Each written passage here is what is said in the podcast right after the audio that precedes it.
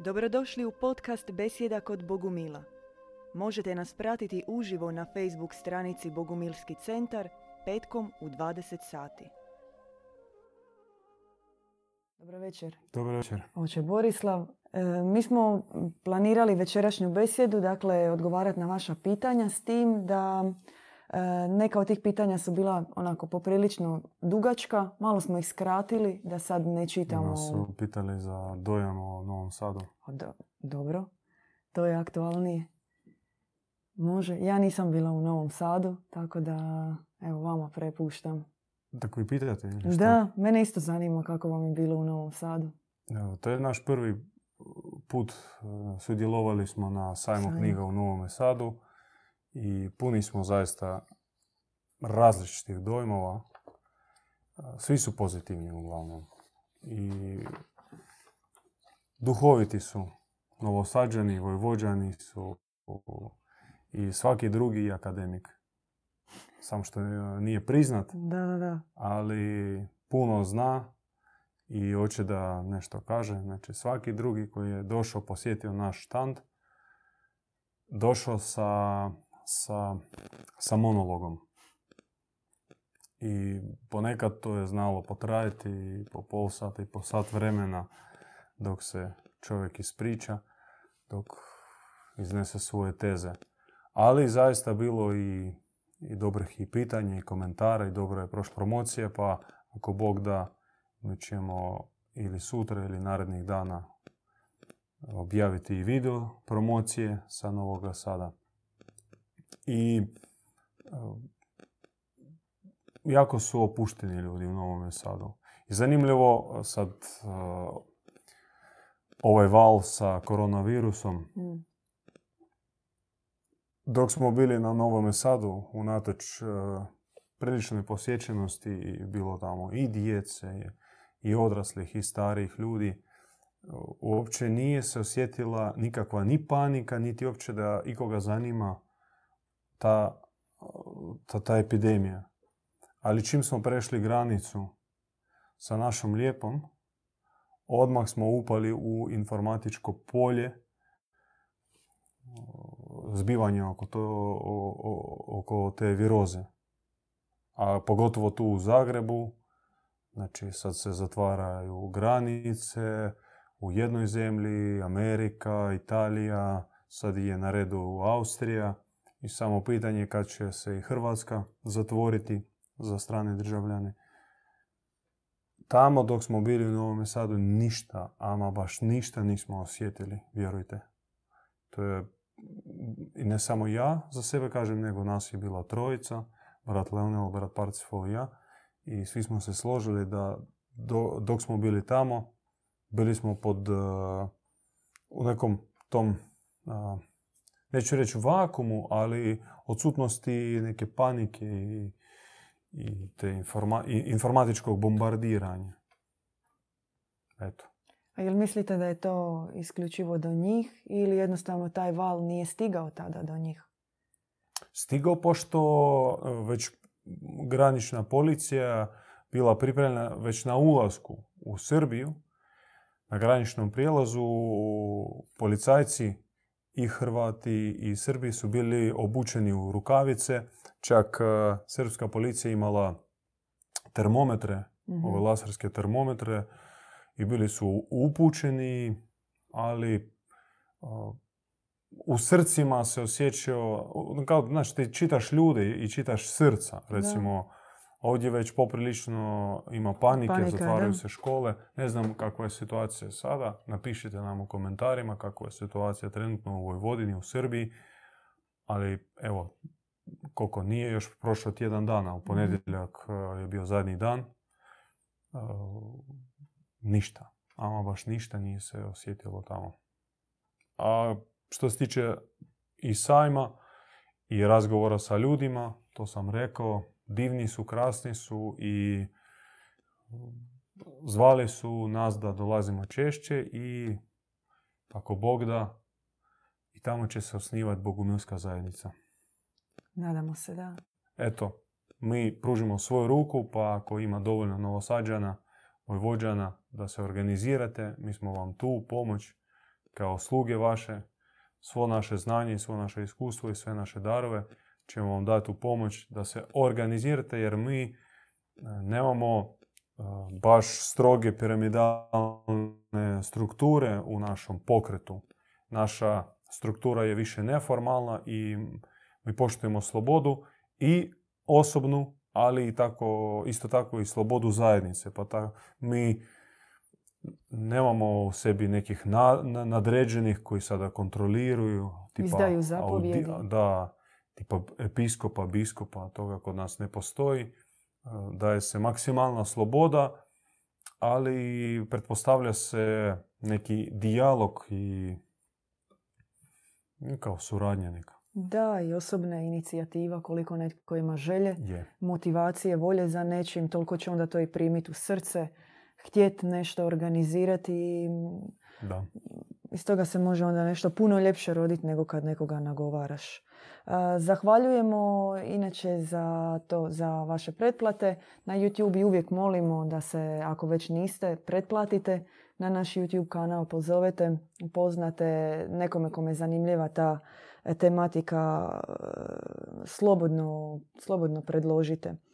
E, pitanje. Hoće, pitanje i sad nekako mi se u glavi vrti kako ste spomenuli tu koronu i cijelu tu varijantu, jedno od pitanja je bilo u vezi Pa to je sad najaktualnije. Najaktualnije je sad, kralj, ono, kralj, vruć krumpir. Kralj interneta je koronavirus.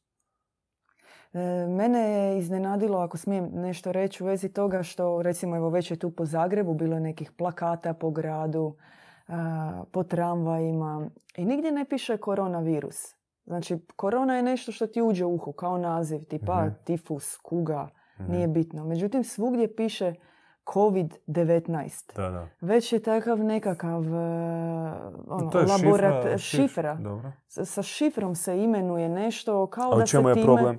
Meni se čini da se time i pojačava i strah i da se time i pojačava dojam e, sveukupni. Onako zvuči mi ko iz nekih... E, čim je nešto nepoznato, egzotično, time više nekako i uznemirujuće. Ili je to neki moj sam osobni dojam? Ja mislim to je vaš subjektivni dojam. Da, dobro. Bilo je jedno od pitanja kakav je naš stav prema koronavirusu i kako mislimo da se treba pripremiti za njega. Marijana Galić je postavila to pitanje. Hvala. E, odmah bih želio naglasiti da mi nismo stručnjaci. Epidemiolozi. Da nismo, nismo školovani za to i ne možemo davati liječničkih savjeta, higijenskih savjeta i ne posjedujemo informaciju o porijeklu tog virusa i o metodama borbe protiv tog virusa. To nas nemojte ni pitat. E, bolje imajte povjerenje u neke adekvatne liječnike, virusologe. E, ima, mi vjerujemo da ima božih liječnika, kao i božih svećenika i, i božih ljudi u svijetu, pa njih treba i pitati i slušati mi sa, svoje, sa svojeg duhovnog stajališta možemo samo prokomentirati da o epidemijama mi znamo kao najav, o najavi još od prije 20 godina. mm Prateći objave našem djedu, mi smo upućeni da dolaze vrijeme velikih epidemija i takvih bolesti koji će se prenositi čak preko ekrana kompjutera. I mi možemo to sada usporediti sa panikom koja se širi baš preko mm ekrana televizije, ekrana kompjutera. Dovoljno saznati da negdje ima žarište ili te viroze ili kakvi su simptomi, da brzo nađeš ih i kod sebe. I ne samo što to bude autosugestija nekakva i varka, nego doslovno se zaraziš. Ili tako dogodi se neki stres da i, ako si bio prije otporan na, na taj virus, posrnut ćeš, organizam posrne i se razboliš. Dakle, upućeni smo o tim epidemijama i ova viroza po nama, ova epidemija je tek e, dječja igra naspram onoga što tek dolazi. Osim toga, majka boginja je upozoravala da doći će i klimatske promjene. Još prije 30 godina mene osobno potreslo kad sam čitao još tamo ukazanja njena u 80. godinama da će doći vremena velikih temperatura. Znači, bit će velika vrućina i to će trajati mjesecima ljudi neće moći živjeti. To će biti ono 50-60 stupnjeva što mi sad već da. možemo vidjeti. I ona je dala univerzalni ključ još tada i to je aktualno dan danas i bit će pogotovo u mraku koji se koji se zgu, zgu, zgu, zgušnjava. Mm-hmm. Djevičanstvo. Djevičanstvo je ključ spasenja od svih viroza, pošto djevičanstvo je duhovni imunitet. Pretpostavljam da ste o tome govorili Jesmo, ima... u zadnjoj besedi. Da. Jednoj od zadnjih beseda, sestra Blanche Forsa i sestra Miroslava, govorili su baš o, o, imunitetu da. i o djevičanstvu kao ključ, ključu tog imuniteta. Jer djevičanstvo mi doživljavamo ne genikološki, nego metafizički. Pod djevičanstvom mi razumijemo izgubljenu prirodu Boga čovjeka koji je otporan na zlo i na sve forme zla i na viruse među ostalom, pošto i virus je samo forma zla. Ako si otporan na zlo, bit ćeš tako otporan i na, i na ovaj, uh, ovu vrstu virusa, ali i na sve ostale, pošto ih ima i bit će još i još i još. Da, i bila je još jedna cijela besjeda na temu djevičanstva i među našim zapisima, video zapisima na YouTube ima i nekoliko ekstra kratkih videa na temu djevičanstva i u našim predavanjima, pa pogledajte. Možemo odmah na sljedeće pitanje. E, korisnik Billiam Burns je pitao e, Rekli ste da je Demiurg stvorio ovaj materijalni svijet. Kako može netko pored Boga da stvara nešto kao ovaj svijet? Ili preciznije da pitam, zašto Bog dopušta da Demiurg stvara svijet? Ovaj fizički materijalni svijet.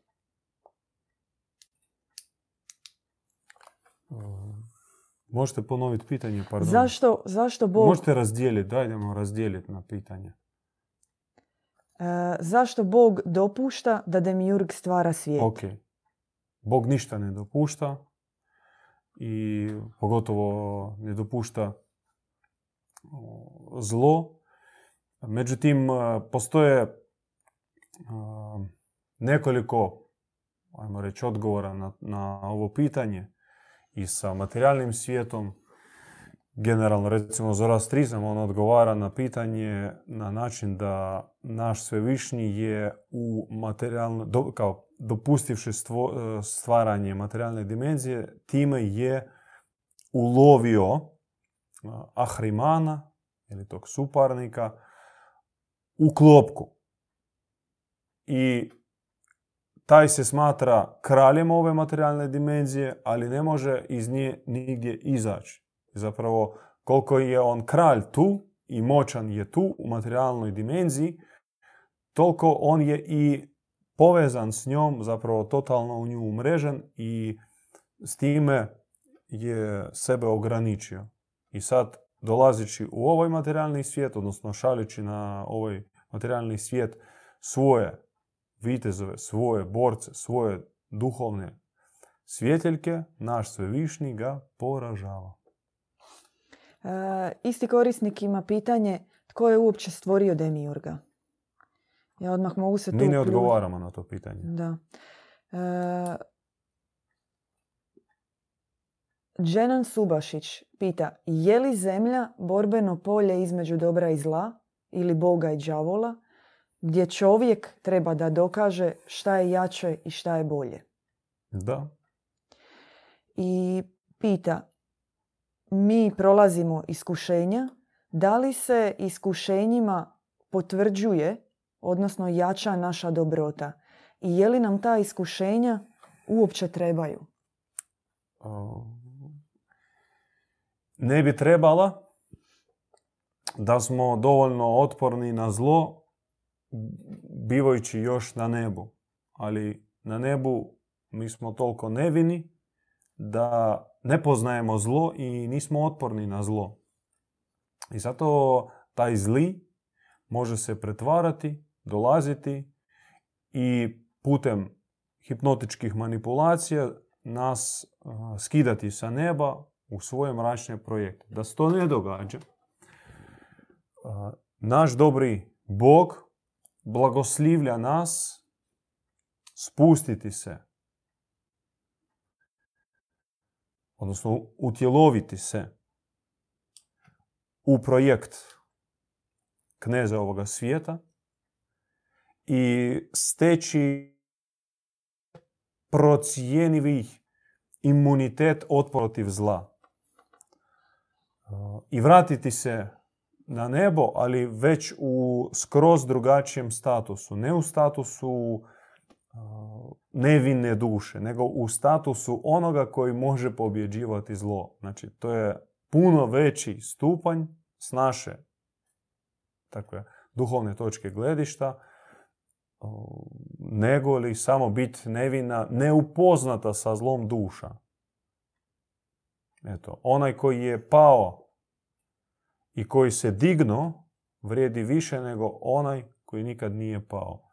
To je paradoks, e, naravno, idealno da zla nema, da ono nas ne iskušava, da smo svi u kraljevstvu, ali u određenom trenutku zlo je nastalo, pojavilo se, ono nije vječno, ali ono je trajno i dok, dokle to traje, mi se moramo boriti i ovo naše utjelovljenje je zaista neprocjenjivo iskustvo, samo što zato treba se sjetiti radi čega ti dolaziš. I tu religija nikako ne pomaže, pošto religija nam utiskuje koncept da smo pali, zapravo ne mi, nego naši praroditelji i mi smo samo nastavak tog pada do sudnjega dana.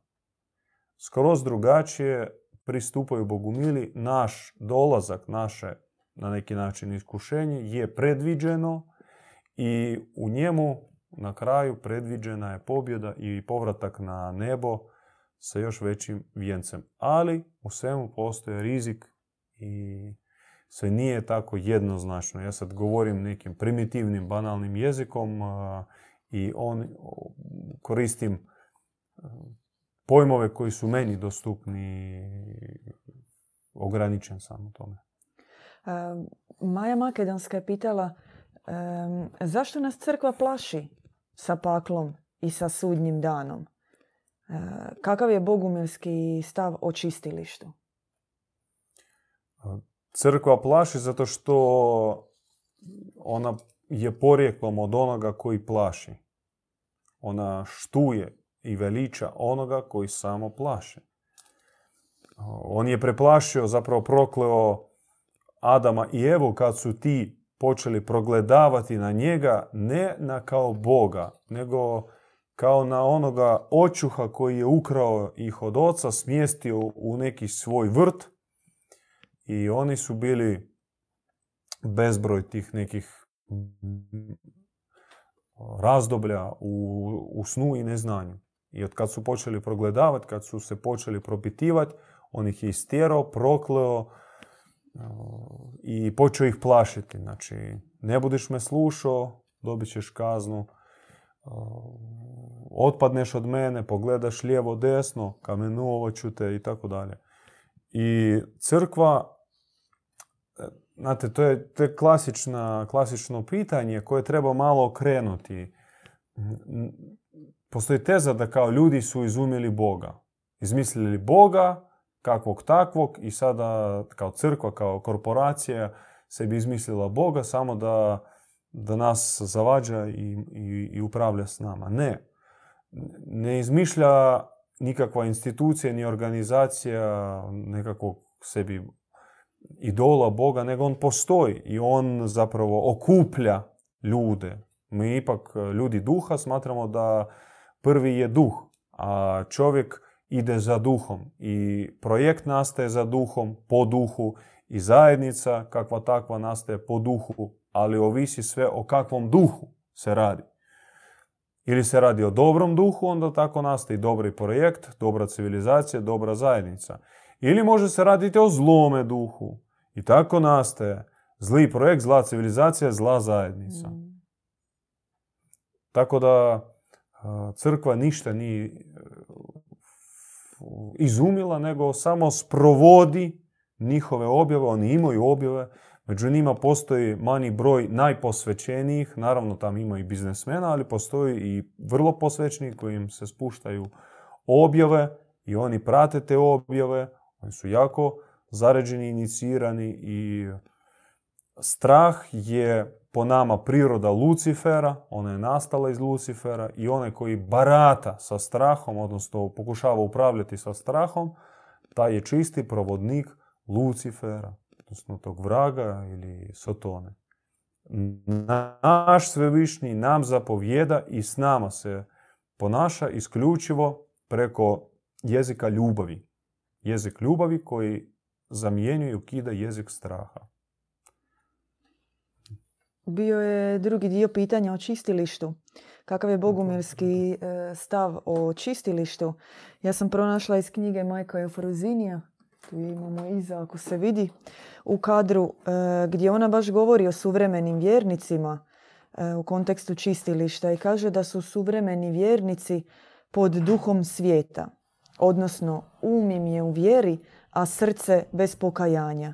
I udio većine suvremenih vjernika koji ih očekuje je svojevrsno čistilište, odnosno očišćenje koje nisu prošli na zemlji.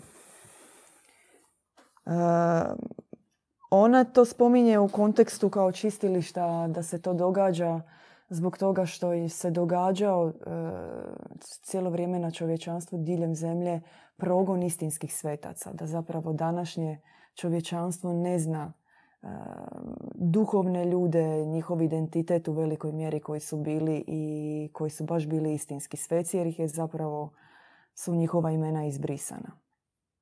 O čemu je pitanje? I pitanje je kakav je boguminski stav o čistilištu. Kao dakle taj limb jel, mitarstva. Nisti kao i crkveni stav, pošto naš, mi, mi čujemo, odnosno mi smo koliko toliko već poučeni u vjeronauku kršćanskom i koliko ga poznajemo. Čistilište to je pritvor, kao naš zagrebački remetinec gdje se čeka e, konačna presuda.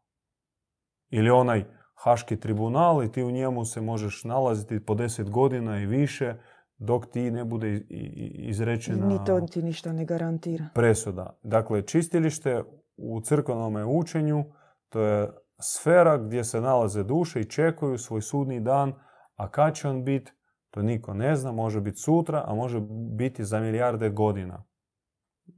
To niko ne zna i ni može znati. I po nama to je neduhovno, to je čisto manipulativno i uzurpacijski. Naš svevišnji tako ne postupa. On ne smješta nekoga e, da čeka, nego naš svevišnji, čak i ako koristi pojam ili prostor čišćenja, očišćavanja, katarze. Tam, tam se pretpostavlja promjena, pomak, preobrazba. Naš svevišnji u sebi ima jedan princip koji mi usvajamo i pokušavamo svaki dan to primjenjivati. To je princip najbolje ga i e, reći na grčkom metanoja ili ti preobrazba, sve, ali sveokupna preobrazba i uma, i srca, i svijesti, i pogleda, i svih e, reakcija, i, sve prirode. Dakle, potpuni preporod. I čistilište, odnosno sfera očišćenja u našoj teologiji, u našem učenju, je baš takva gdje se duša može očistiti se. Ako ona trenutno na prijelazu u vječnost nije spremna još ući u koncentriranu Božju svjetlost i boraviti u vatrenoj ljubavi našega svevišnjega, Ona ide u, čisti, u sferu očišćenja, ali to nije čistilište kao pritvor. Pogotovo gdje se čeka sudni dan. U Mhm. našem svevišnjem ne postoji sudni dan. Nema u njemu nikakvog suda. E, Korisnik Dženan Subašić pita je li duša provede samo jedan životni vijek na zemlji ili cirkulira? Nejednoznačno. Da. Nejednoznačno može biti jedno i drugo. Odnosno, a, mi smatramo da postoji neki začarani krug utjelovljenja. Znači, duša se vrti u materijalnoj dimenziji i nekoj mm, bliskoj materijalnoj dimenziji. Dakle, ona izlazi iz materijalne sfere vraća se i to po nekakvom već algoritmu. A, To možda bolje objašnjavaju hin- hinduisti, u taj začarani krug sansare. Ali mi smatramo da je to klopka i tako ne smije biti da duša mora dolaziti na zemlju svjesno, osviješteno, po blagoslovu, sa zadatkom, sa misijom. A hoće li to biti jedan put ili više puta, to je sve vrlo relativno i vrlo individualno. Mi vjerujemo da nikome Božja premudrost ne naređuje a da za neko obavezno utjelovljenje, a pogotovo ne propisuje neki, neki unaprijed e, program ili algoritam tih nekakvih ciklusa utjelovljenja. Mi smatramo da naša naše božanstvo u koje mi vjerujemo i koje volimo, koje obožavamo je dijalogično. I tu se uvijek pita i gleda se duša i traži se pristanak za ono što se njoj nudi. Ništa nasilu. I ništa bez sudjelovanja duše u odluci. Bez pristanka, da. Da. Korisnik Jovan pita kako vi možete nazivati Boga ocem kad u pismu stoji i ocem ne zovite nikoga na zemlji jer je u vas jedan otac na nebesima. A misli se na Čale Borislav. Čača Borislav. E, Kod nas postoji u našoj hijerarhiji, e, mi smo braće i sestre, ali postoje i nije, neću reći čin, ali možda vi to bolje znate reći, e, kao mi se obraćamo našoj stariji braći i sestrama kao pastirima i pastiricama. I kad mi kažemo otac, odnosno majka, to je više uh, nekako počasno i u tome nema, uh, nema tog strahopoštovanja Da. i hijerarhije. Plus, pošto mi uh, vjerujemo da Bog, odnosno duh, djeluje preko ljudi i mi smo posude Bo- Božje milosti.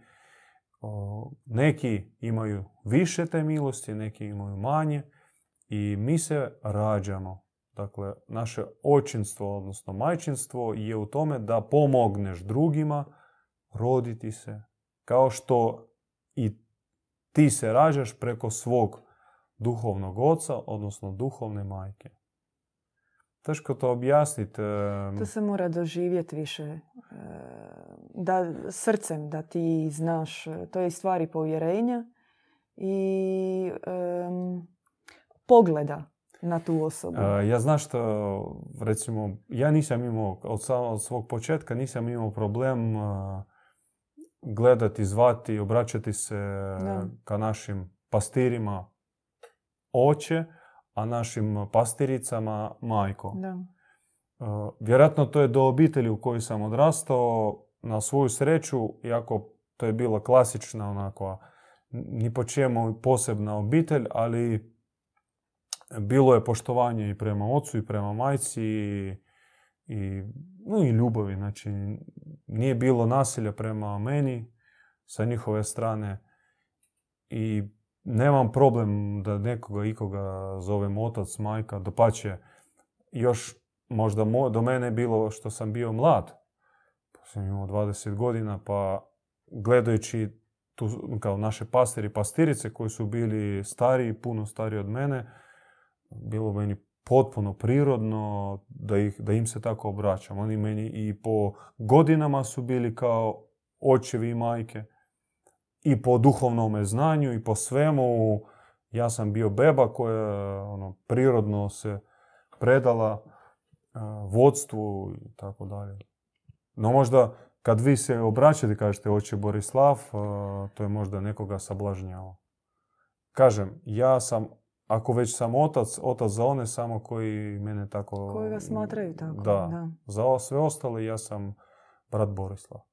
Da, i to čak ne mora biti takva varijanta da je netko ili stariji od tebe, pa ti je već tako ga lakše doživljavati kao duhovnog oca ili majku. Da pače može biti riječ i o nekoj mlađoj osobi, tebi bliskoj godinama, no svejedno vidiš tu osobu kao oca, odnosno majku. Čak ne mora biti taj... E, to je u našoj tradiciji. Da. Mi, takva je naša tradicija, mi u tome ne vidimo nikakav problem, a pogotovo da sada idemo sebe provjeravati sa takozvanim svetim pismom u koje, koje mi ne smatramo autoritetom ni malo. Ne patimo od toga. Da. Slavko Lapić pita što ima loše u zapovjedi o općenju, plođenju i množenju, odnosno ona prva zapovjed koja se daje. To je zapovjed za guštera. Ako volite sebe smatrati gušterom, onda nema ništa loše u toj zapovjedi.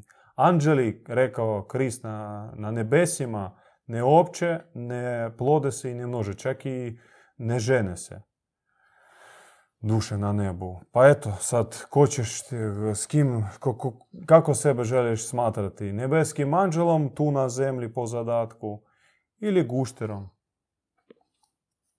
E, korisnik Matija Zmazi pita tko ili što bi bila majka Božja? Ona je majka Božja. Kad mi kažemo majka Božja, mi mislimo na jedno od lica mm. ili jedno od, eh, jedno od emanacija, manifestacija naše nebeske majke. A nebeska majka to je žensko lice ili majčinsko lice Boga. Pošto mi smatramo Bog je jedan, Bog je naš eh, bezgraničan i tajanstven, ali on ima po nama u sebi u najmanju ruku očev princip i majčin princip. Naravno, on u sebi ima princip i djeteta i princip duha. To je sve naš svevišnji. On je i otac, i majka, i duh, i dijete. Zato mi ne slavimo trojstvo, nego slavimo četvorstvo. Znači u ime oca, majke, djeteta i duha sve blagoga mir. I tako i blagoslivljamo u ime oca, majke, djeteta i duha sve blagoga mir. Znači potpuni bi, potpuna bi slika bila majka uz ostale, ostale lica. E sad, majka ima bezbroj svojih emanacija. I povijesnih, i kulturoloških, i može se reći e, nekih Mm, civilizacijskih, jer svakome narodu ženski princip Boga se spuštao na svoj poseban način. Možda kad bi krenuli ići u prošlost, taj broj emanacije bi se smanjio, pošto bi se možda radilo o nekoj proto-civilizaciji gdje se slavila majka pod e, zajedničkim e, licem ili e, emanacijom.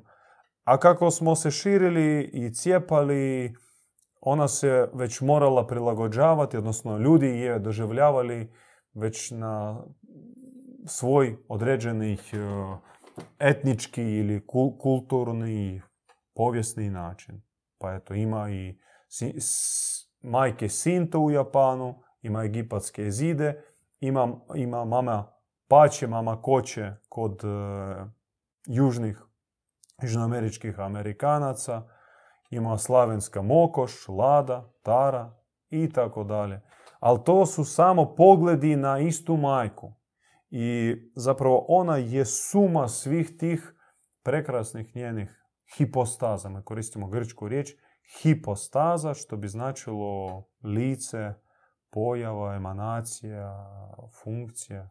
To sve se stis, e, može se utisnuti u riječ emanacije. I ona je za nas, znači, neodvojivi dio Boga. To jest Bog, samo koji djeluje kroz majčinski princip. I mi smatramo da problem abrahamskih religija je u tome što u određeno vrijeme, to nije bilo uvijek i od početka, nego u određeno vrijeme, zavladala ta struja maskulativna koja prezrela majku, proklela majku, proklela ženu i istaknula, previše istaknula i disharmonično istaknula maskulativnost i to je nas dovelo tu gdje jesmo. Civilizaciju naselja, civilizaciju agresije, ratova, krvoprolića i tako dalje. Što sad? Malo šire odgovaram, pošto to je pitanje koje često nam postavljaju. To ne znači da naš Bog je androgin. On kao ni jedno ni drugo. On i jedno i drugo. Znači on, kada on se objavljuje kao otac, tam nema majke. Tam je samo otac. Tam otac u punini sebe. Ali, kad se objavljuje majka, ona objavljuje se u stopostnotnoj snazi Boga. Dakle, Bog djeluje u tom trenutku kao majka. I ne treba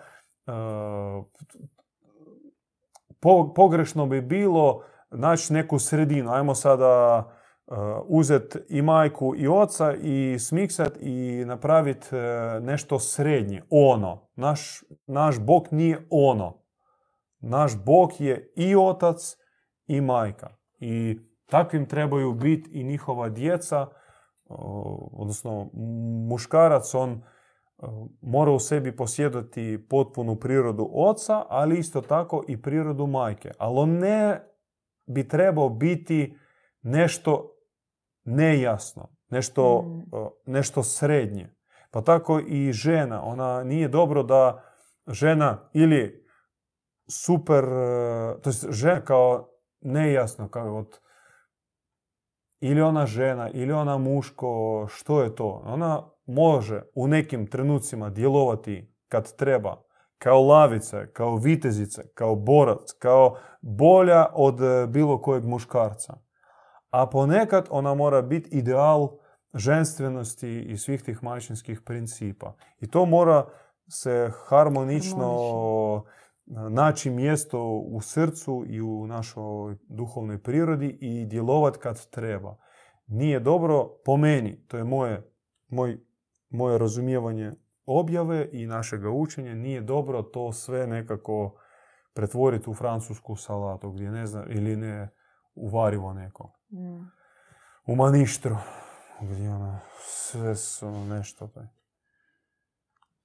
E, korisnik Pure Natural pita jel možete nešto više reći o Isusovu načinu života i njegovim porukama?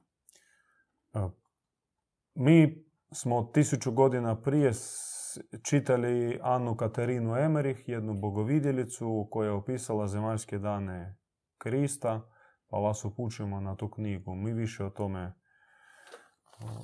se ne zamaramo, ali ako želi, ako vas zanima, ako ste baš neki ljubitelj, odnosno neki baš sljedbenik e, Isusov, eto, čitajte to u objavu, nađite Anna Katarina Emerih.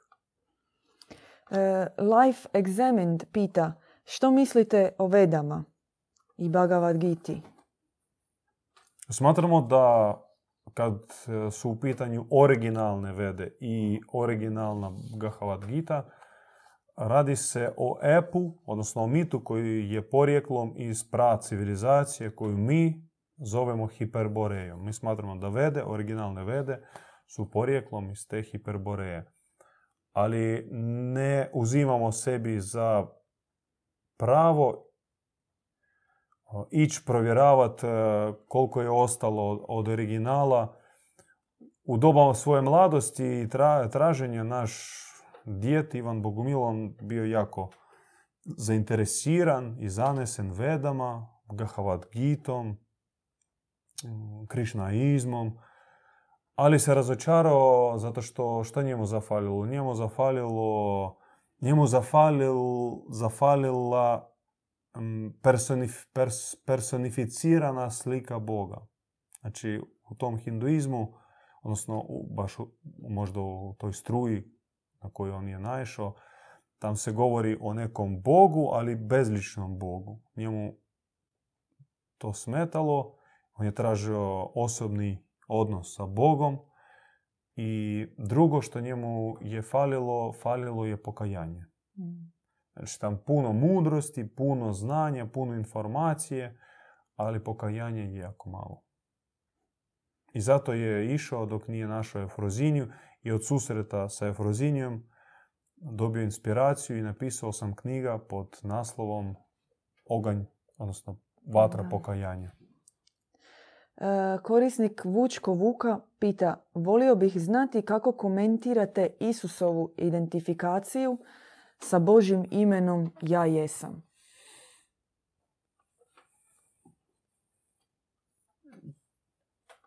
Gubim se, ne, ne, ne, ne razumijem o čemu se radi. On e, pita da se Krist u jednom trenutku identificirao kad su ga rabini pitali tko mu daje pravo da o tome govori, otkud mu autoritet.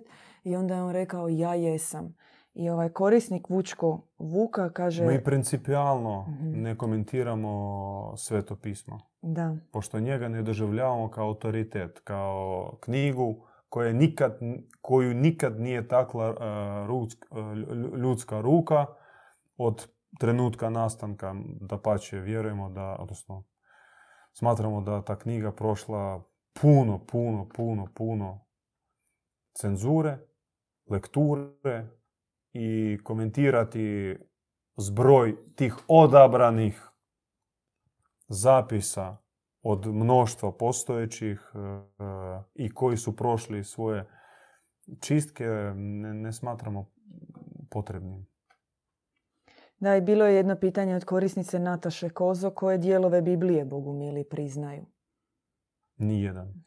Nijedan ne priznajemo kao 100% validan, ali e, isčitali smo Bibliju uz duži poprek. Naš duhovni vođa Ivan Bogumil je održao valjda tisuće seminara po starome i novome zavjetu.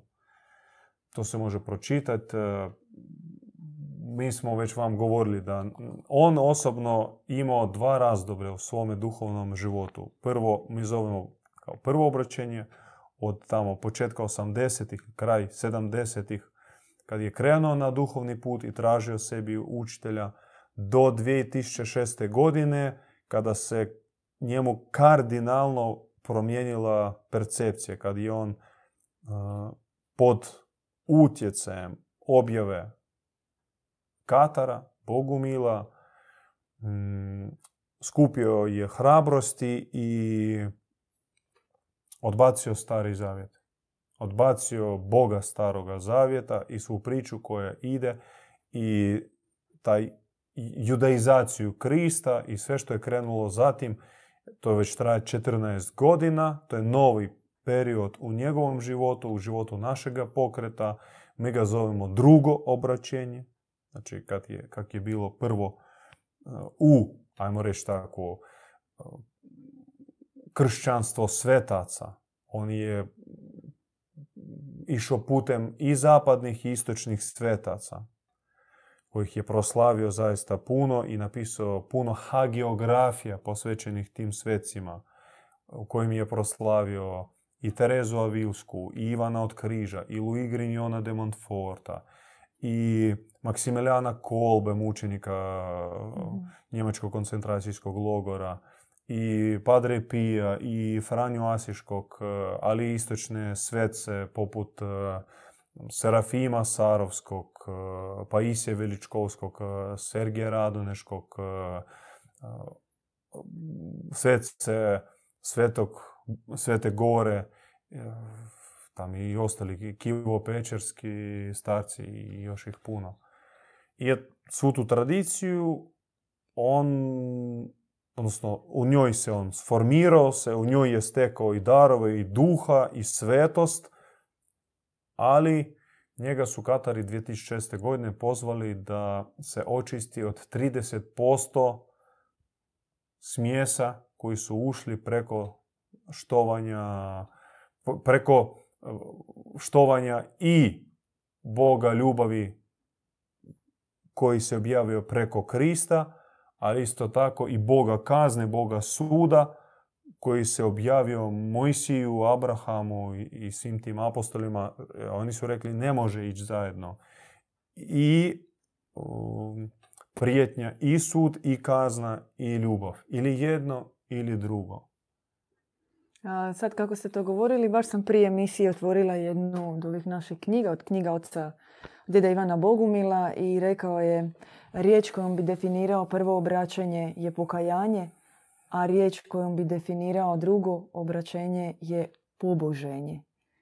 I nevjerojatno zapravo koliko, koliko je to povezano i koliko otvara razmišljate zapravo o cijelom i njegovom duhovnom putu i putu svakog pojedinca.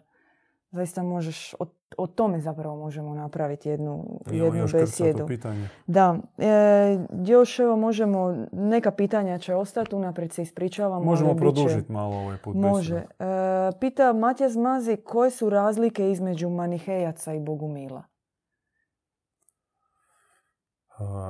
Sad manihejaca. konkretne, da, da malo. Mi sma, manije, ja ću ovako odgovoriti, mi manija smatramo jednim od svojih učitelja. Učitelja koji je kršćanima govorio da su, da su otišli od e, Kristovog puta. Da su zapravo izdali Krista. Govorio to naravno o toj Jeruzalemskoj, Petrovoj, Pavlovoj grani. I on je bio genijalac, je stradao, sami znate da je mučnički stradao, njemu da, su ogulili kožu, a bio je i genijalac i u glazbi, i u misli, i u pjesmi, i imao velike darove. I šteta što takve svjetiljke, takve genije, nažalost, institucija, baš ta religiozna institucija, eliminira. To je veliko zlo po nama i Kristov, Kristova smrt, Kristov progon i Kristova kazna, zapravo ubivstvo njegovo, nije bilo u Božjem planu. Rizik takav je postojao, njega su upozoravali da ne ide u Jeruzalem, on to je odabrao, on je znao na što ide, ali to, tome nema opravdanja. To je veliko zlo, veliki grijeh koji se ne prašta ni sada ni u vječnosti. Mm. I graditi od tog, od te sramotne kazne, od tog e, gadnog nasilnog ubivstva i posramljenja, graditi sad neku e, teoriju o otkupljenju je još dvostruko zlo i dvostruka nepravda za samoga Krista. Sad, mislim, e, isto tako možemo reći da holokaust je trebao židovima. Da, je tako bilo predviđeno da oni, e, da, ne znam, obogate nam zemlju sa tim holokaustom. Ne, zlo i ubistvo se ne smije događati i u Božjem zakonu e, ubivstvo čovjeka se smatra teškim, teškim prijestupom. A kamoli ubivstvo čovjeka koji na sebi nosi posebnu misiju, jer oni ne samo eliminiraju osobu, što je veliko zlo, nego oni gase svjetlost koja je donešena za milijune, možda i stotine milijuna ljudi. I, i time oduzimaju svjetlost milijunima. I sad oni to hoće preko sakramenta, preko svoje strukture dodjeljivati, ali zato moraš im se potpuno pokoriti, poljubiti njima stopala i eto, zaraditi milodar, milost otkupljenja. To je veliko zlo, velika nepravda i velika zabluda. Zaraditi milost otkupljenja znači u tom kontekstu poistovjetiti se sa tim križom smrti koji, koji se preko Krista ti moraš opravdati, ti možeš reći da mm. tako je trebalo biti On je došao da strada, njega su trebali ubiti i On u tome umro, ima da. veliki smisao. Ne. Ne, ne, ne, to je poražavajuće, to je donekle može se reći da je neuspjeh. Naravno, premudrost to sve može okrenuti u svoj korist, ali čitajte Ružu Serafita, to su objave o djedu Ivanu od 2003. do 2009. godine, ih osam knjiga, sedam, Sedam. sedam, sedam, pardon, gdje Krist je gdje uh, majka, zapravo majka Božja, opisuje 16 godina svog boravka u Efezu nakon Kristova ubivstva i ona bila u šoku i kad se on njoj prvi puta objavio, spustio se njoj u već u preobražen nebeskom tijelu, on je molio samo jedno. Mario, zaboravi Jeruzalem. Ona kaže, ne mogu, kako, ne mogu to zaboraviti. Kaže, zaboravi Jeruzalem, zaboravi Jeruzalem. Sad počinje moje istinsko svjedočanstvo. Sad mogu djelovati. I kad je on, zapravo to je takav dijalog bio mistični među njima, uglavnom ona k- e, rekla da to je čisti poraz i to će, to će puno koštati. Poraz ne samo u njegovom ubivstvu, nego pro- po- poraz u tome što od tog ubivstva su napravili e, cijelu religiju koja je pokrila i uzurpirala veći dio svijeta i drži pod kontrolom i živimo faktički u judeo-kršćanskoj civilizaciji koja kontrolira svijet. Tam jedna zapadna država koja se smatra vele silom i državom broj jedan koja faktički je organizirana protestantizmom, tom masonskom ekipom, ali uglavnom judeo-kršćanske vrijednosti propagira i ona kontrolira svijet i živi u skladu s tim zakonom i to neće ići na dobro dok sve, sve je tako. E, Kako smo govorili o tome, evo možda sljedeće pitanje, Vito Orbović pita što predstavlja simbol na vašoj odjeći. Recimo, govorili smo o križu, a zapravo nema nikakve veze. Križ života. E, Ima jedna beseda o križu, Da. potražite. Da, da. Mi objašnjavamo razliku križ života i križ smrti. Da. E, korisnica e, Nataša Kozo m, pita zašto je Bog dao blagodat crkvi, a ne bogumilima? I ona pritom misli na određene iscjeljenja, moći, ikone. Bog je dao blagodat svecima, a ne crkvi. Samo što većina tih svetaca, ja čak bih rekao svi sveci koji su imali darovi, darove, bili su u sukobu sa crkvom. Samo što nakon njihove smrti crkva ih je potpuno sebi prisvojila i sad se oni smatraju kao o, njihovim. Međutim, Bog ne daje blagodat e, nekoj abstraktnoj organizaciji, on daje konkretnim, konkretnoj osobi. I tako naša, naša eklezija, naš pokret, naša zajednica, ona, na nju se spušta milost.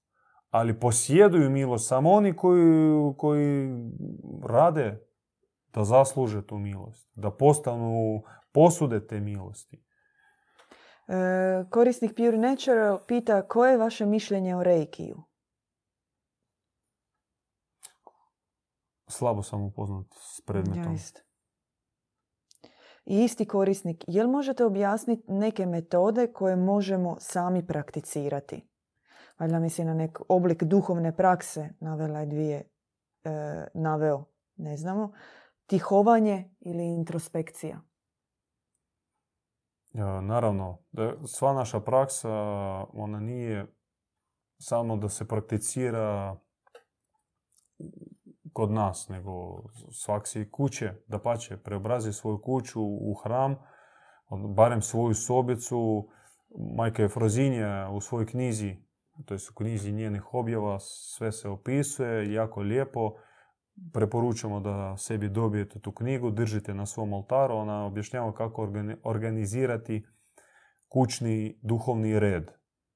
Dakle, maknuti sve suvišne stvari iz sobe, ne može biti tamo nered i, i, i blagodat, tihovanje. Moraš imati svoj kutak, napraviti svoj oltar, ga okititi, moliti, tihovati, što god već tebi paše. Naravno, poželjno stupiti u kontakt i, i biti u nekakvom mm, dijalogu povjerenja i možda i povjeriti se i u korekcije, da, kao preispitati se je li ispravno to radim, ne, da, da, da bude vaša praksa efikasnija. Efrozinja kaže, možeš se moliti, recimo ona govori o klanjanju, možeš klanjati kući i, i bez da tražiš blagoslov. I to će tebi donositi korist, ali puno efikasniji i puno veći rezultat ćeš postići ako prethodno zatražiš blagoslov i sa blagoslovom dobit ćeš i koncept, odnosno uh, kakva je na, nam- namjera Da. Tvoje prakse. Što želiš s e, s njome postići, jer mi se ne bavimo praksom radi prakse i praksom radi uh, rasporeda, nego praksa mora imati uvijek cilj. E, Korisnika Šana Ashgnosis pita da li je Jaldabaot iskoristio ime ja sam koji jesam. Kao da je to oduzeo ocu. Na to se misli. Da, Koliko je to univerzalno i, i božansko ime. da, kaže jer ja, teško mi je razumjeti, jer kaže jer to ime bijaše i jeste zabranjeno za sve. Mogu probati odgovoriti kako Mhm. ja sam to shvatio, nemojte zamjeriti ako sam krivo shvatio.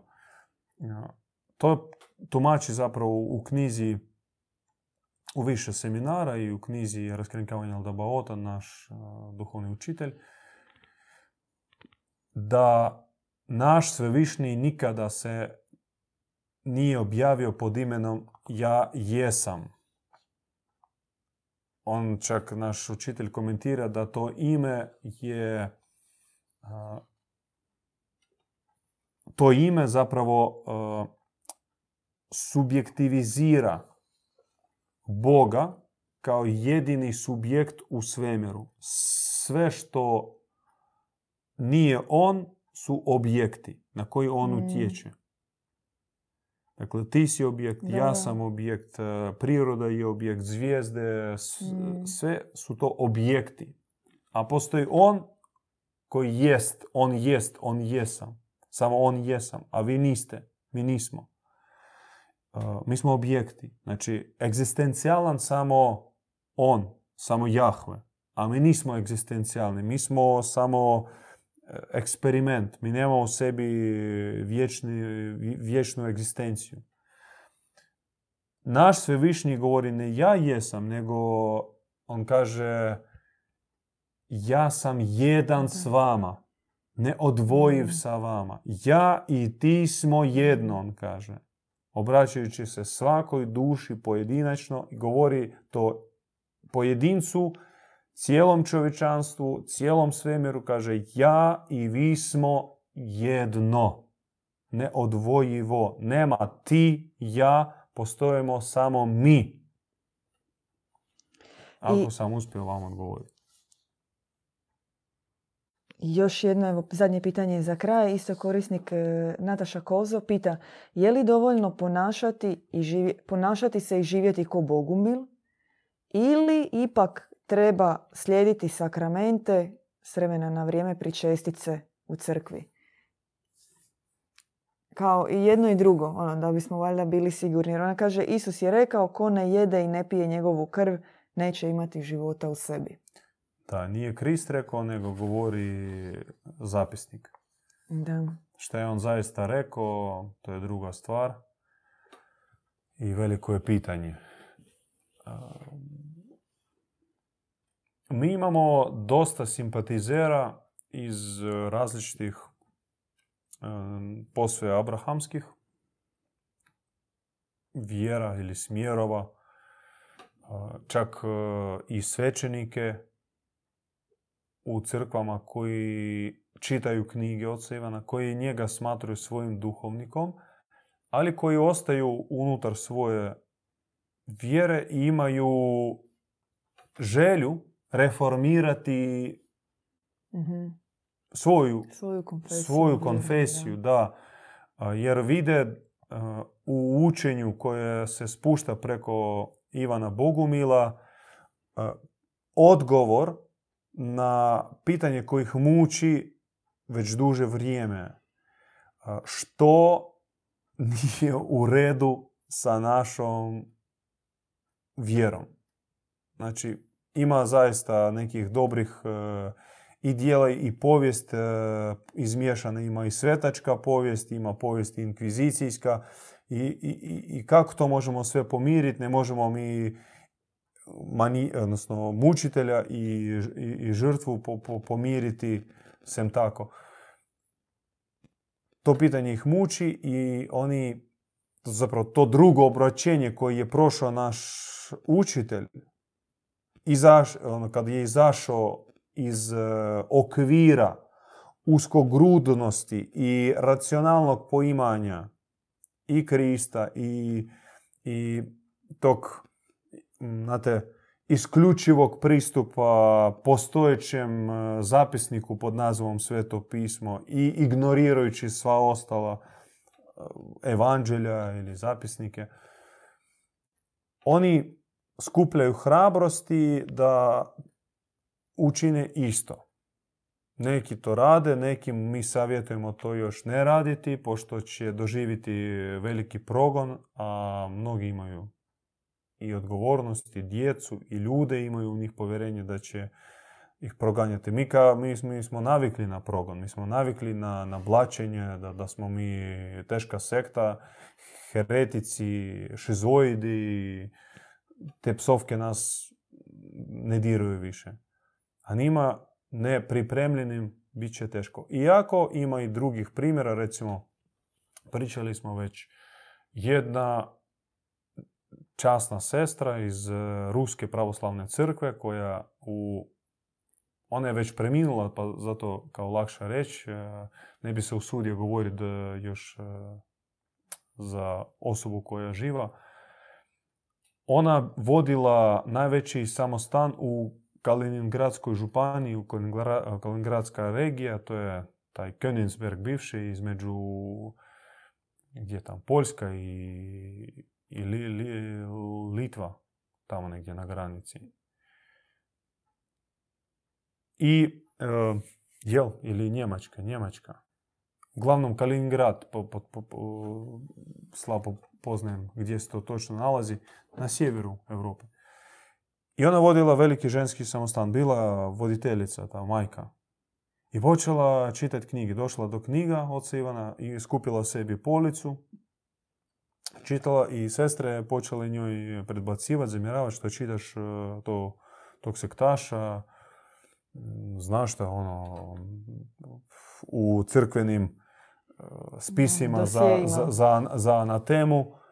Ona kaže, pustite šta vi imate da mene pitate i da sumnjate. Ja imam svoj život, vi imate svoj, u stvari kao, ja vidim da je to čovjek, e, sveti čovjek e, i sve što on piše, to ima smisla. I onda su organizirali sud u tom samostanu, pozvali nadbiskupa, Malu inkviziciju. malu inkviziciju, pozvali nju, tri sata nju ispitivali, pozivali da se odrekne i, i ono, blatili, blatili, hulili na Ivana Bogumila. Ona kaže, nije, ona kad gore živjela, jedva ona možda pola sata išla sebi u sobu. Nije mogla, ono, doslovno gubila svijest. Toliko su nju izudarali. I ona rekla, ja odlazim, a provela cijeli život. Cijeli život je provela u samostanu i postala, ono, vodila taj najveći ženski samostan. Bila jedna od e, autoritetnijih e, duhovnih majki u Ruskoj pravoslavnoj crkvi. Znači, kao jedna od najutjecajnijih žena. I zadnje što su oni uspjeli bio je patrijarh e, Kiril, ovaj suvremeni, i pozvao nju na razgovor, pitao samo, dobro, neću tebe, kaže, mučit, samo mi odgovori zašto. Zašto ideš kod, kod Ivana? I ona njemu odgovorila, možda iz zinata, kaže, zato što s njim je Bog. I on samo ono, dignuo ramena. Štaš. I ona otišla. Eto, bilo je tako. I onda pridružila se našoj e, duhovnoj zajednici u San Peterburgu kao obična sestra, nije tražila nikakve počasti, počasti bo, bila takva jednostavna, takva skromna, takva ponizna i takva svjetla i vedra kad je, kad je bila s nama neko vrijeme, ali imala bolesti i vjerojatno nju isto proklinjali kako se odrekla i nju su stavili na popis za anatemu. Ako već radi crkva. To su nam radili u Splitu, odnosno ocu Ivanu kad su ga anatematizirali i sve ljude koji su bili na susretu sa njim, to je bilo tam sredinom 2000. 2003. četvrta godina, kad je on dolazio u Split. I svi su se morali ispred župe odreći se, pokajati se, odreći se. Javno ispred oltara. Javno ispred oltara, ispred župe.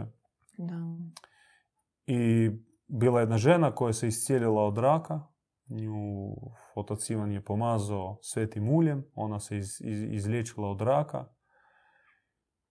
I ona je jedna, možda jedina, izašla ispred župe i svjedočila ljudima, govorite, pa čekajte, vi ste bili, vi ste bili na suz, vi ste razgovarali s ovim čovjekom, sa, sa svećenicima, znate kakvi su oni bili, kakvi sad možete to raditi. Ali to se dogodilo i na svu sreću nam su neki govorili da bilo puno svećenika iz Splitske biskupije koji su, kojim, se, kojim je stigla ona obavijest da se obavi taj čin, egzorcizam, da svi ljudi koji su bili na susretu se moraju pokajati i odreći. I na svu sreću i to zaista velika hvala tim svećenicima koji su rekli, a pustite to, bacite to u škovac.